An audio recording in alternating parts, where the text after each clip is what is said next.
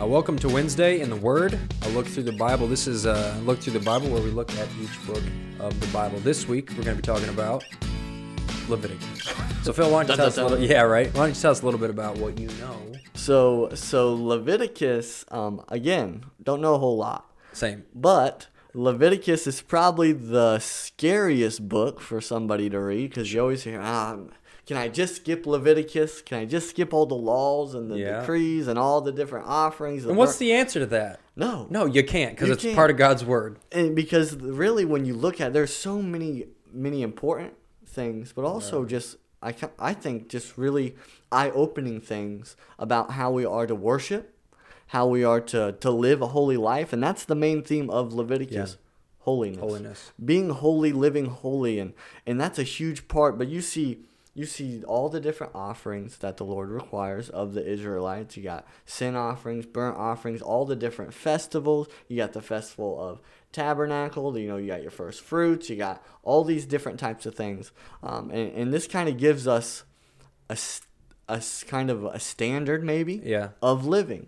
Um, granted, you know, the New Testament, Jesus didn't come to abolish the law, but to fulfill the Fulfill law. right. Mm-hmm. So this is why it's important not to just skip over Leviticus, because there's so many things, and in Romans even talks, what's the law for? To show us our sinfulness, Yep. to show us that we can't keep all these, ho- all these standards that Mm-hmm. Yeah. God.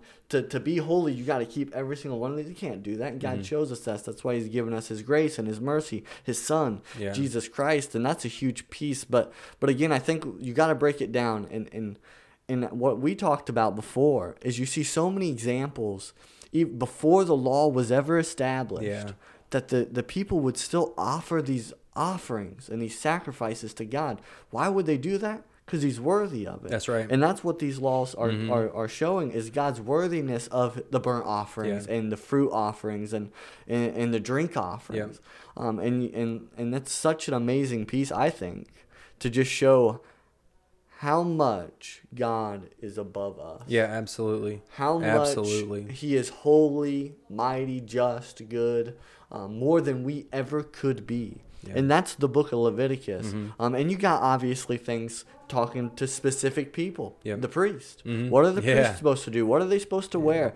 God wanted to make sure that he was as detailed as he could be. That we there, we were without excuse. Mm-hmm. Right. Um, and, and really, there's a lot of amazing things in here. I'll talk about one Sure, just briefly. Is is the the, uh, the the book of Leviticus tells us that we shouldn't um, drink blood or eat blood because life's in the blood. I'll be honest with you. Even if that wasn't in there, I probably couldn't. I probably still wouldn't do that. But but, I don't know. For all you wondering if it's good to do, no, Yeah. it's not. Um, because it says life is in the blood. So uh, you know this says don't. There's a lot of health Mm-hmm. There things is. in There there. are. You know this it keep it kept the Israelites healthy. But here's a good distinction, and I like to always point out is this was to, supposed to separate the Israelites from the surrounding pagan Yep. nations, Absolutely. so that they didn't look like them. So maybe. I don't know. Maybe the pagan nations would wonder why do the Israelites live like this Yeah. when we live like that? And I think it that- points back to God. Absolutely. And I think I, I was able to boil it down. This book is the standard for worshiping God. Yeah, I It's like that. it's so there's a, a distinction mm-hmm. between and I don't like saying this, but us and them. A distinction between what the believer should be and what the world is. And the same thing here, pagans versus Israelites. There should be a there should not be blurred lines. There should not be uh, um, what were reasonings why us as believers act like the world. There should not be, and this is very detailed, like you said, as as far as uh, making sure that the standard is met for Yeah. living a different, a holy, a set apart lifestyle. So we actually will be reading uh, Leviticus chapter 19, verses 1 and 2, and that says, and this is very straightforward. It Yes. kind of is. It will this- speak for it, itself. It will. It will. And it says, And the Lord spoke to Moses, saying, Speak to all the congregation of the children of Israel, and say to them, You shall be holy, for I, the Lord your God, am holy. hmm God expects. Period. Yeah. Period. God expects us to be holy. Um, and you wonder, well, how can I possibly do that? Good thing God understands us better than I think sometimes we understand. Oh, yeah. Oh, absolutely. Um, he understands that we can't do this. That's why he sent his son Jesus Christ. Amen. And I that's why I like Leviticus. It shows me I need Yeah. Jesus Christ. Yeah, because if you look at that and you say, okay, he's speaking to all of the children of Israel, all of the believers, uh, and say to them, this is what he wants them to say: "You shall be holy, for I am the Lord, for I, the Lord your God, am holy." You say, well, how can we reach that standard on our own? And you start doing everything that you think you can do, whether it be service, um, all of these religious things, and you get to the end of the road and you think, oh, that wasn't good enough. There's and it's, and it never will be, and mm-hmm. that's why, like you said, he sent Jesus to die mm-hmm. for us so that we can have some measure of holiness before a holy God mm-hmm. because we couldn't do it on our own. We can't do it on our own. Well, we never will be able to do it on our own. Yeah, absolutely. And Leviticus tells us here. So, Yeah. yes, it's important.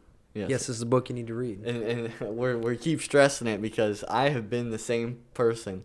Man, I'm just gonna skim Leviticus. Yeah. Um, but I'd even use skim as a loose term. I'd be like, okay, it's uh, it's X amount of chapters. That's good enough for me. Yeah. On to the next one. Mm-hmm. And and I'm excited because we've mentioned on the podcast that we're reading the Bible Yeah. in a year, and, and I'm excited to get to Leviticus I because I haven't really ever sat down and really just read word for word everything that's in the book of Leviticus. Mm-hmm. Um, and I'm excited to do that because, like we said, you know, you like what you said, it's the, it shows us how to properly worship God, to give Him the best. Don't Mm-hmm. Yeah. give Him the worst. Yep. He's not worthy of the worst. He's Mm-hmm. worthy of the best and and i think that's big but i gotta say it again you know in in verse 2 here it says uh, speak to the entire assembly of israel and say to them be holy because i the lord your god am holy when you start to realize that that god is holy now now praise praise god that he has verses where he says he sticks closer than a Yeah. brother and he's a he's a friend to us and he's a father to Yeah. us but he still is god Mhm. he still is the holy god Yep. the, the the mighty one who can do all things, Mhm. um, who is everywhere all at once. Um, that's who he is, and I think it's important to know that. And there's a, a phrase that I don't think maybe many modern Christians like to use, and we'll, we'll, I'm sure we'll bring it up in a lot of Sure. different books, is to fear the Lord your God. Yeah.